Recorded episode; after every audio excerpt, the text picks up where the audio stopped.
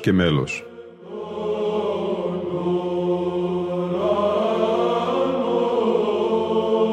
Προσεγγίσεις στη μυσταγωγία της ψαλτικής τέχνης.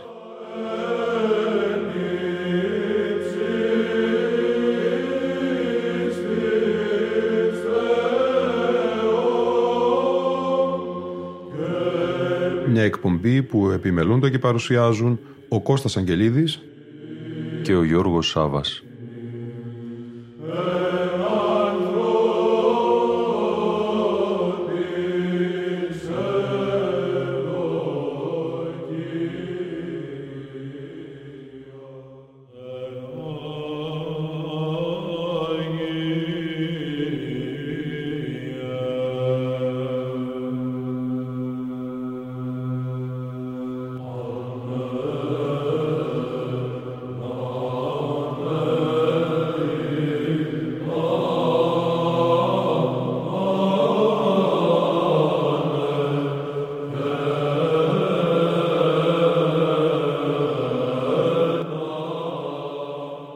Βυζαντινή μουσική.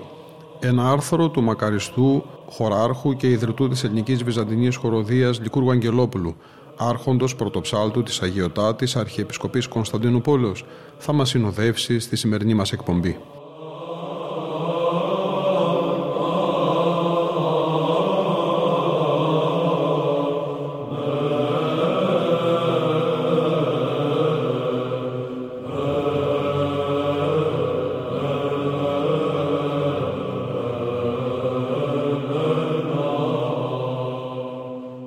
Μουσική της Ορθόδοξης Ανατολικής Εκκλησίας που είναι ευρύτερα γνωστή με τον όρο Βυζαντινή μουσική περιλαμβάνει τις θρησκευτικές μελωδίες της Βυζαντινής περίοδου, της περίοδου μετά την άλωση της Κωνσταντινούπολης αλλά και της σημερινής εποχής, όταν βέβαια οι συνθέσεις της τελευταίας διατηρούν τη μελική και μορφολογική δομή της γραπτής και προφορικής παράδοσης της Βυζαντινής και μεταβυζαντινής περίοδου, όπως έχει διασωθεί στους ψάλτες και τους μουσικούς της Εκκλησίας. Ο όρος Βυζαντινή μουσική παράγεται από τον όρο Βυζάντιο, όπως επικράτησε βέβαια να ονομάζεται πολύ μεταγενέστερα από την κατάλυσή του το μεσαιωνικό μας κράτος, η Ρωμανία δηλαδή, που είχε πρωτεύουσα την Κωνσταντινούπολη.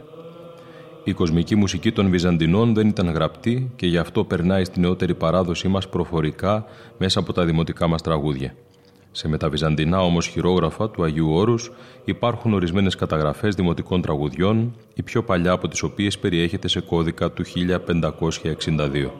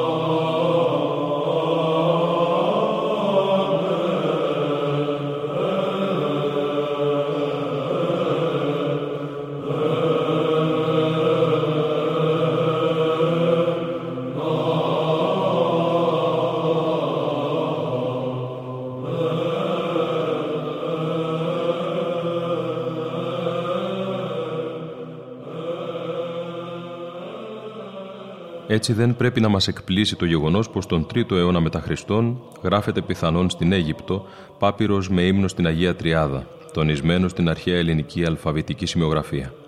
Ο πάπυρος αυτός βρέθηκε στην πόλη Οξύριγχο της Αιγύπτου στα 1918 και είναι το μοναδικό δείγμα μουσικής γραφής της περίοδου εκείνης. Οι πατέρες της Εκκλησίας δεν αναφέρουν κανένα είδος εκκλησιαστικού μουσικού βιβλίου για την εποχή αυτή και η μετάδοση των ύμνων κατά τη διάρκεια των τριών πρώτων χριστιανικών αιώνων πρέπει να ήταν κυρίως προφορική.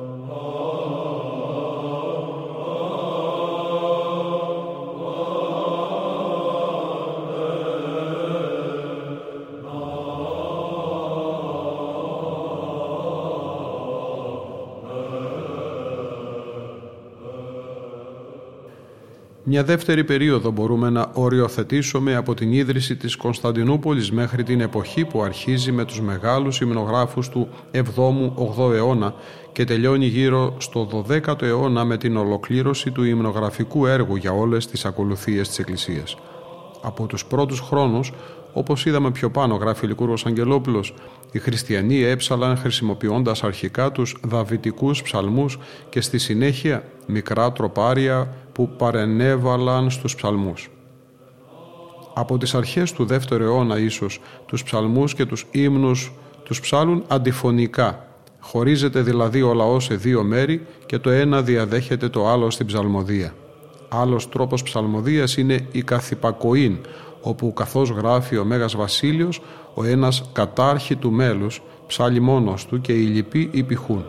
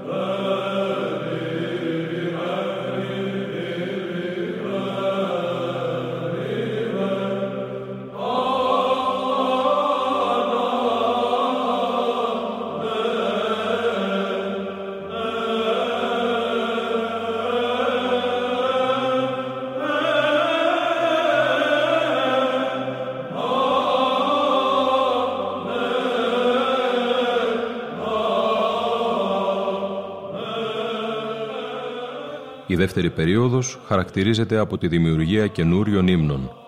Μετά το τροπάριο δημιουργείται το στιχερό. Το όνομα δηλώνει πως πριν από τον ύμνο ψάλεται στίχος του ψαλτηρίου. Γύρω στον 5ο με 6ο αιώνα αναπτύσσεται το ποιητικό είδος που ονομάζεται κοντάκιο και αναφέρεται στη γιορτή για την οποία γράφτηκε. Αποτελείται από 24 συνήθως στροφές και χωρίζεται στο προήμιο και στους οίκους. Ο πρώτος οίκος χρησιμοποιείται σαν μελωδικό και μετρικό πρότυπο για τους άλλους οίκους. Ο Όσιος Ρωμανός ο Μελωδός, έκτος αιώνας, είναι ο ονομαστότερος ποιητής κοντακίων. Η έλλειψη ίσως πλουσιότερης μελωδικής ποικιλία στο κοντάκιο συντελεί στην αντικατάστασή του από τον κανόνα, ένα πολύστροφο ποίημα χωρισμένο σε εννέα οδές κατά τα πρότυπα των εννέα οδών της παλαιάς διαθήκης. Κάθε οδή αποτελείται από τον ηρμό και τα τροπάρια. Ο ηρμός των κανόνα αποτελεί το μετρικό και μελωδικό πρότυπο για τα τροπάρια κάθε οδής.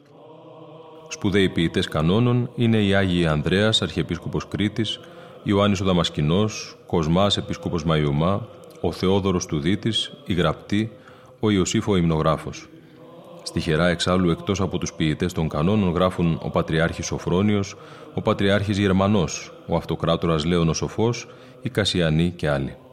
Υπάρχουν άλλα είδη τροπαρίων όπως τα απολυτίκια, ύμνη απολύσεως, τα καθίσματα, τα ευλογητάρια, τα εξαποστηλάρια, τα αντίφωνα, τα δοξαστικά, στοιχερά στα οποία προτάσεται η μικρή δοξολογία.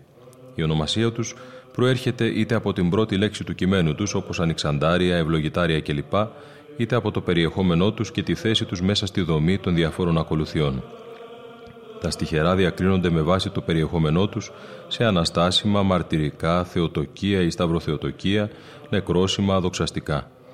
Η διαφορετική μελική τους φόρμα τα διακρίνει σε ιδιόμελα που έχουν δικό τους ίδιον μέλος και σε αυτόμελα που το μέλος και ο ρυθμός τους αποτελούν πρότυπα πάνω στα οποία ψάλλονται τα τροπάρια που ονομάζουμε προσώμια.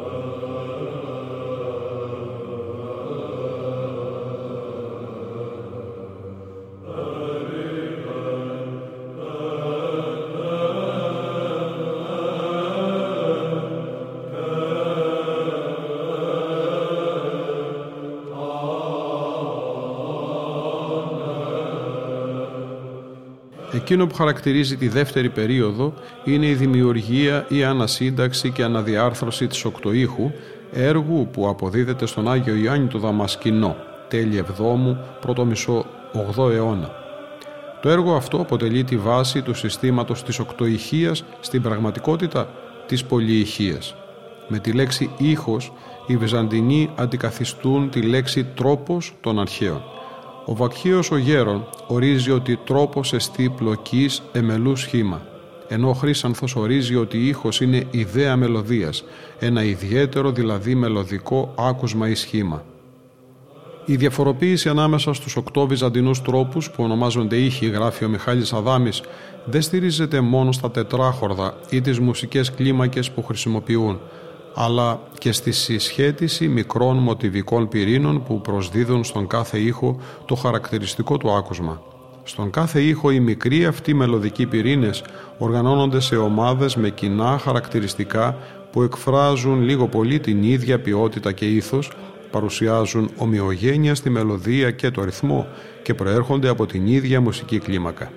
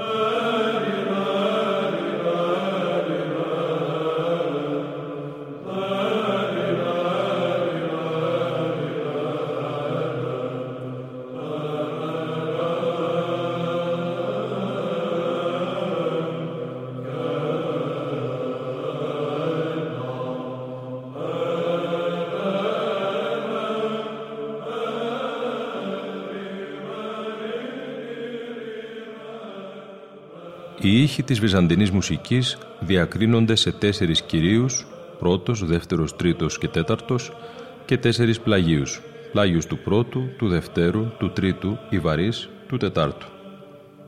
Ωστόσο οι κύριοι ήχοι έχουν ακόμη μέσους, παραμέσους και παραπλαγίους ήχους, ενώ οι πλάγιοι διφώνους, τριφώνους, τετραφώνους, πενταφώνους.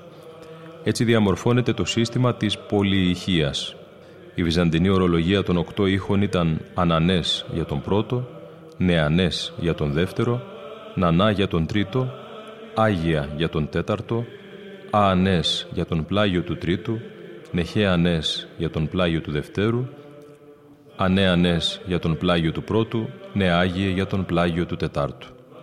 Τους πολυσυλλάβους αυτούς φθόγκους χρησιμοποιούμε σήμερα ως απηχήματα, μικρές δηλαδή εισαγωγικές μουσικές φράσεις στην αρχή των μελωδημάτων με τα βασικά χαρακτηριστικά των ήχων.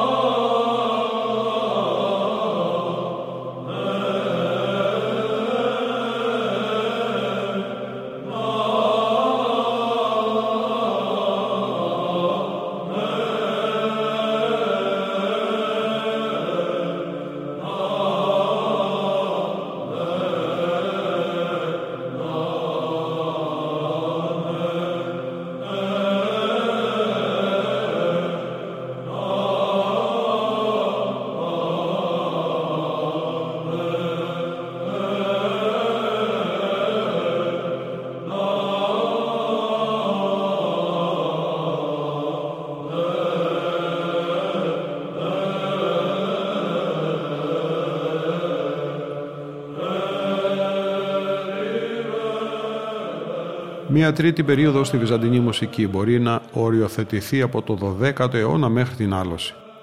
Γύρω στο 12ο αιώνα ολοκληρώνεται η υμνογραφία, έχουν συντεθεί ύμνοι για όλες σχεδόν τις γιορτές και τις ακολουθίες. Οι υμνογράφοι συνθέτουν τους ύμνους και τους τονίζουν οι ίδιοι μουσικά. Στη δεύτερη περίοδο δηλαδή έχουμε τον ποιητή συνθέτη, ενώ στην τρίτη περίοδο έχουμε μια εναλλαγή. Ο ποιητής συνθέτης γίνεται συνθέτης ψάλτης. Έτσι αρχίζει η περίοδος των μεγάλων μαϊστόρων, μια περίοδος μεγάλης ακμής της μουσικής που θα κρατήσει ως τα μέσα του 15ου αιώνα. Οι μαΐστορες συνθέτουν πάνω στα υπάρχοντα ήδη κείμενα, γράφουν βέβαια και δικά τους ποίηματα ή καλοπίζουν τις παλαιότερες συνθέσεις. Οι πιο ονομαστοί από αυτούς είναι ο Όσιος Ιωάννης ο Κουκουζέλης, ο Νικηφόρος ο Ηθικός, ο Ιωάννης ο Γλυκής, ο Ξένος ο Κορώνης, λίγο αργότερα, καθώς και ο Ιωάννης ο Κλαδάς.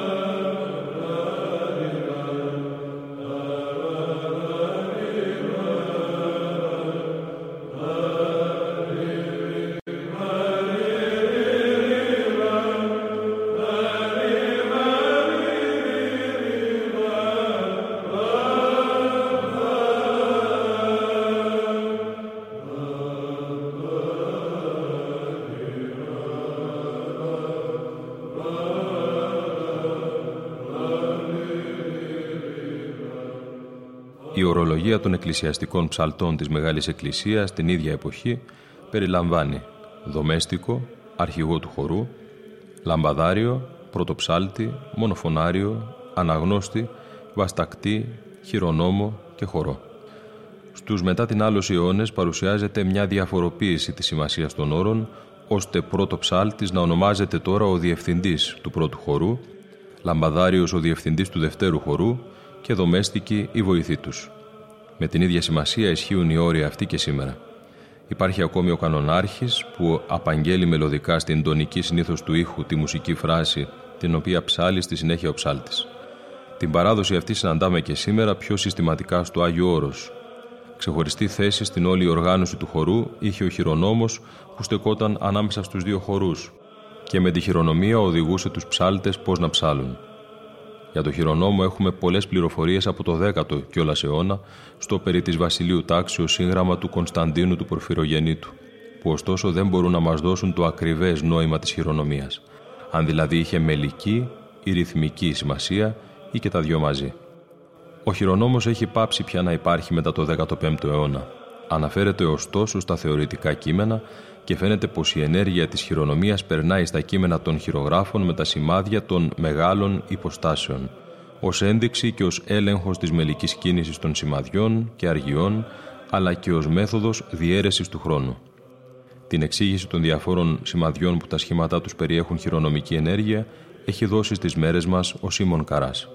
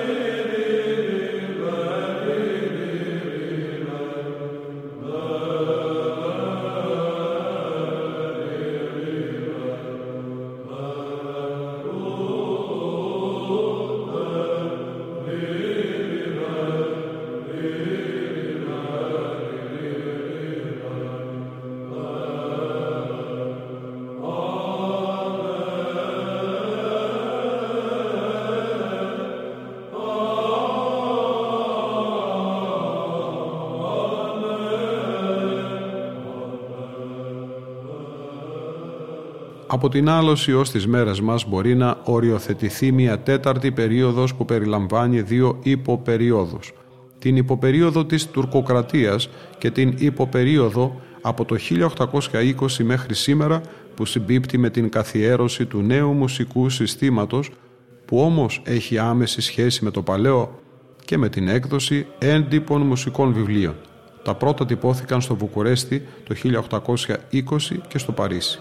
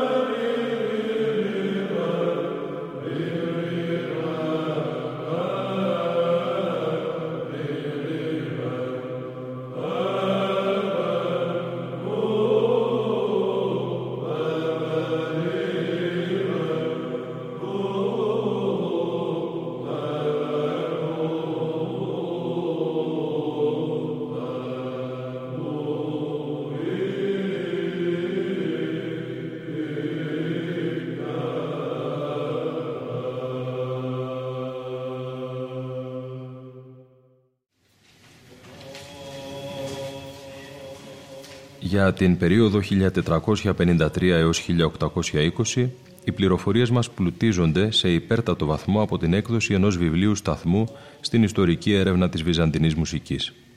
Πρόκειται για τα χειρόγραφα εκκλησιαστικής μουσικής 1453 έως 1820 του Μανώλη Χατζηγιακουμή, που εκδόθηκαν στα 1980. Πέρα από την ολοκληρωμένη και μοναδική προσφορά του Μανώλη Χατζηγιακουμή στο καθαρά ερευνητικό πεδίο, με τη συστηματική φιλολογικό-μουσικολογική παρουσίαση των χειρογράφων, το κεφάλαιο του βιβλίου με τον τίτλο «Σχεδίασμα Ιστορίας» είναι πολύ αποκαλυπτικό για την πορεία της βυζαντινής μουσικής στην εποχή αυτή. Από τους μουσικούς της περίοδου αναφέρουμε ως κορυφαίους το Μανουήλ Δούκα Χρυσάφη, τον Παλαιό, τον Ιωάννη Πλουσιαδινό, τον Θεοφάνη τον Καρίκη, Πρωτοψάλτη και Οικουμενικό Πατριάρχη, τον Χρυσάφη τον Νέο, τον Μητροπολίτη Νέων Πατρών Υπάτης Γερμανό, τον Ιερέα Μπαλάσιο, τον Πέτρο Μπερεκέτη, τους πρωτοψάλτες της Μεγάλης του Χριστού Εκκλησίας, Παναγιώτη Χαλάτζογλου, Ιωάννη Τραπεζούντιο, Δανιήλ, Ιάκωβο, Πέτρο και Μανουήλ, τον Λαμπαδάριο Πέτρο τον Πελοπονίσιο, η σημαντικότερη ίσως μορφή του 18ου αιώνα, τον Επίσκοπο Κύριλο Μαρμαρινό, τους Αγιορείτες Κοσμά Μακεδόνα και Δαμιανό Βατοπεδινό και άλλους. Στα τέλη της υποπεριόδου αυτής δρούν ο Γεώργιος ο Κρίς και ο Απόστολος Κόνστας και στις αρχές της επομένης, ενώ ανάμεσα στα 1810 έως 1820 καθιερώνεται το νέο σύστημα από τους τρεις δασκάλους της μουσικής μας, Χρύσανθο, Αρχιμανδρίτη και έπειτα Μητροπολίτη Προύσης, Γρηγόριο Πρωτοψάλτη και Χουρμούζιο Χαρτοφύλακα. Ο Χρύσανθος θεμελίωσε θεωρητικά τη νέα μέθοδο με το μέγα θεωρητικό του, έκδοση Τεργέστης του 1832, ενώ ο Γρηγόριος και Χουρμούζιος εξήγησαν όλα σχεδόν τα μέλη που διέσωσε η παράδοση ως την εποχή τους. Κορυφαία μορφή της δεύτερης υποπεριόδου είναι ο πρωτοψάλτης Κωνσταντίνος ο Βυζάντιος. Την περίοδο αυτή χαρακτηρίζει η διδασκαλία του νέου συστήματος και η έκδοση έντυπων μουσικών βιβλίων.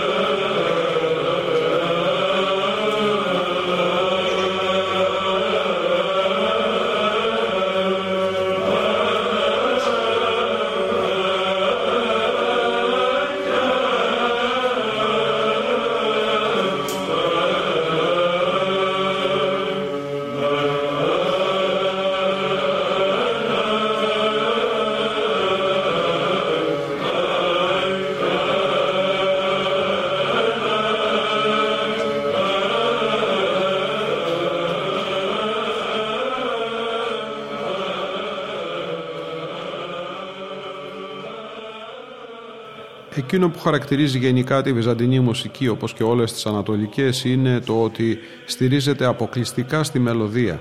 Είναι δηλαδή μελωδική και μονοφωνική τέχνη, γνωρίσματα που αποτελούν και τις βασικότερες διαφορές της από την νεότερη δυτική μουσική, που είναι πολυφωνική. Ακόμα είναι και μουσική τροπική. Τα μουσικά σημάδια που χρησιμοποιεί δεν φανερώνουν σταθερά μουσικά ύψη, αλλά κίνηση φωνής που καθορίζεται σύμφωνα με τον ήχο, το γένος και τις επιμέρους μελωδικές αλλοιώσεις του μέλους. Η κίνηση αυτή ξεκινάει από το μουσικό φθόγκο, νότα ενός ήχου που λέγεται και βάση του ήχου και προχωρεί ανάλογα με τις ενδείξεις των μουσικών σημαδιών που ακολουθούν. Η κίνηση αυτής της φωνής με βάση τις υποδείξεις των σημαδιών είναι ένα άλλο χαρακτηριστικό της βυζαντινής μουσικής. Το επισημένω ιδιαίτερα γράφει Λικούρος Αγγελόπουλος γιατί η γνώση της ενέργειας κάθε μουσικού σημείου μας οδηγεί στην ορθή εκτέλεση της μελωδίας με όλα τα ποικίλματα και με την ποιότητα των διαστηματικών υποδιαιρέσεων.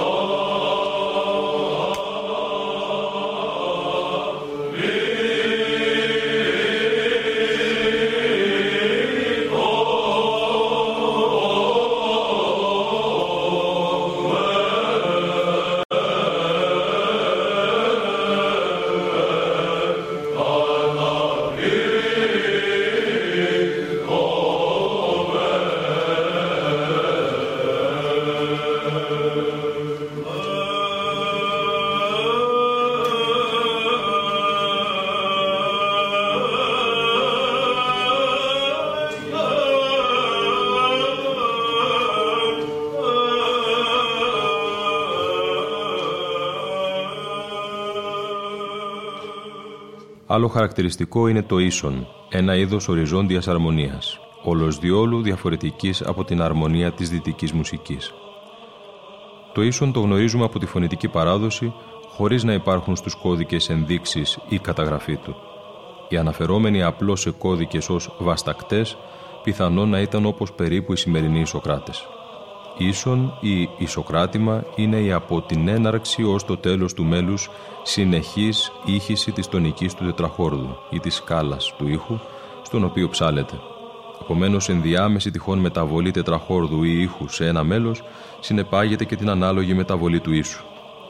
Δεν γνωρίζω αν γινόταν σε όλα τα μέλη η συνήχιση ίσου και μελωδίας, γράφει ο Λικούργος Αγγελόπουλος, γιατί στους κώδικες ορισμένα μόνο μέλη φέρονται μεταβαστακτών.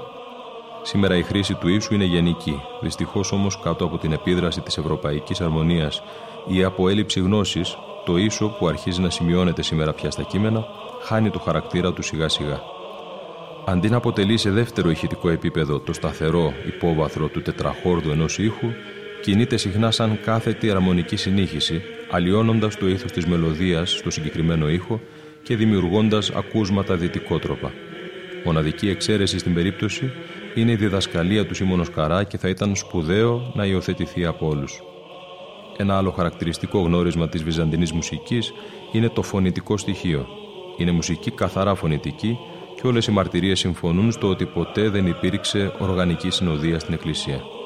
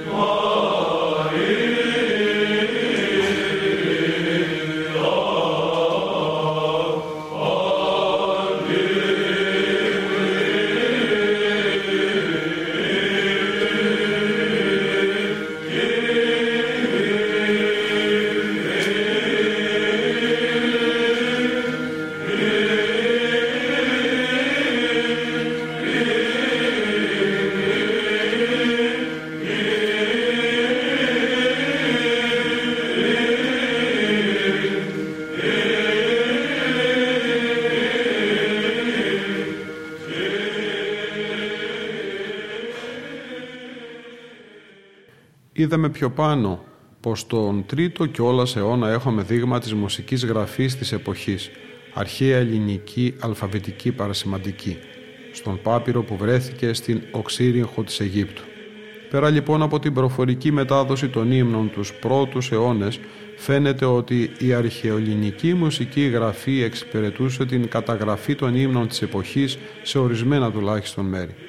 Με την πάροδο του χρόνου διαμορφώνεται ένα είδος νέας παρασημαντικής, το εκφωνητικό είδος.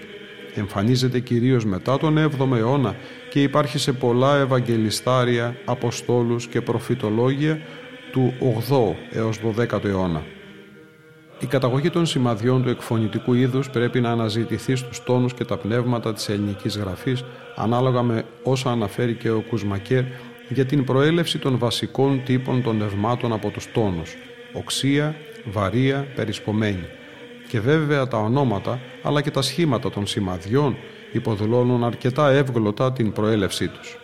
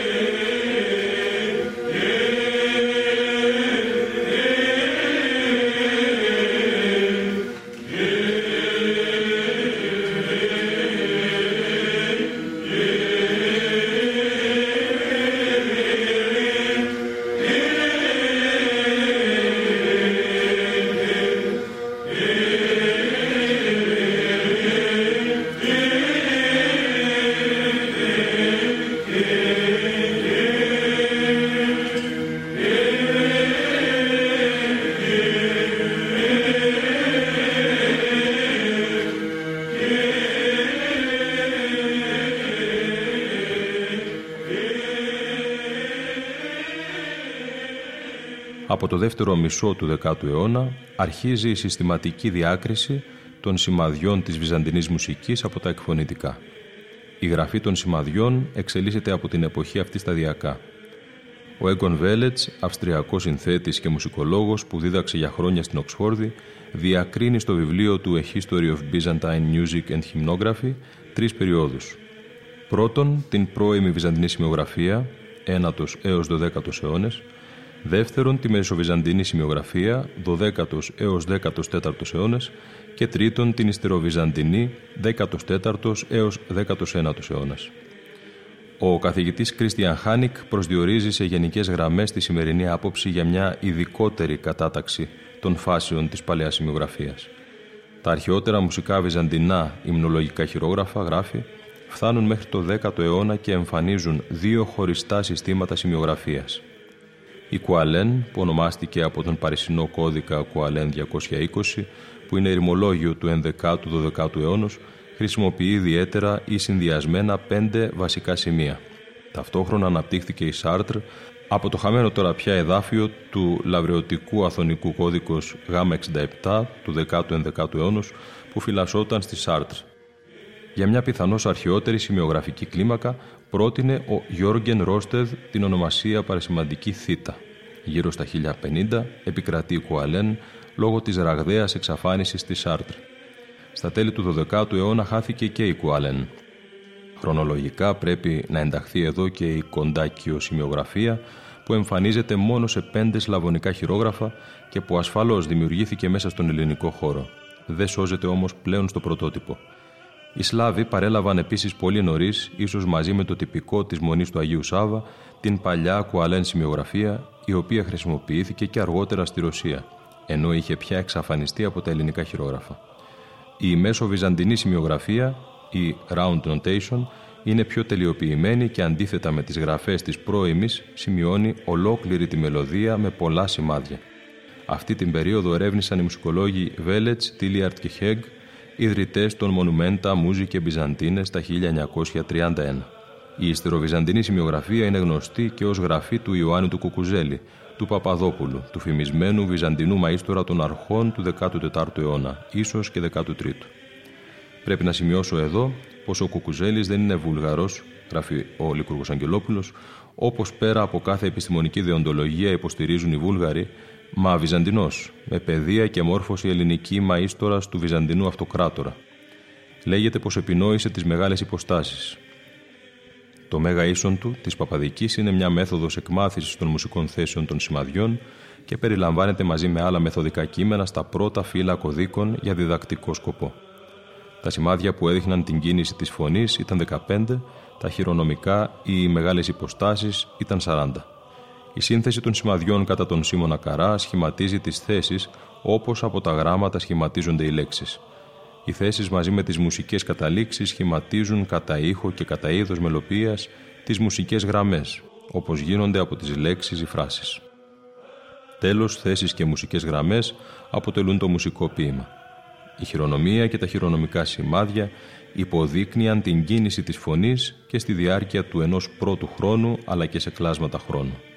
Με αυτόν τον τρόπο κατορθωνόταν η διαίρεση του χρόνου και η σχηματοποίηση της μελωδίας.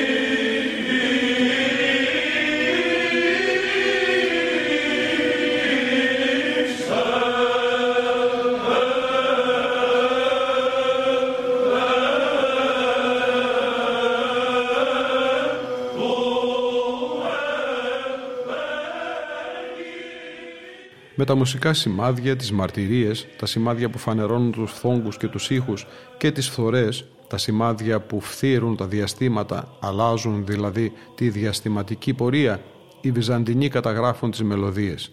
Η μελέτη τους ακολουθεί κατά το χρήσανθο τρία στάδια, την παραλλαγή, την μετροφωνία και το μέλος. Στην παραλλαγή εφαρμόζουν τους πολυσύλλαβους φθόγκους πάνω στους χαρακτήρες, ψάλλοντάς τους συνεχώς, επί το οξύ και επί το βαρύ και ουδέποτε επί το ίσον και υπερβατός.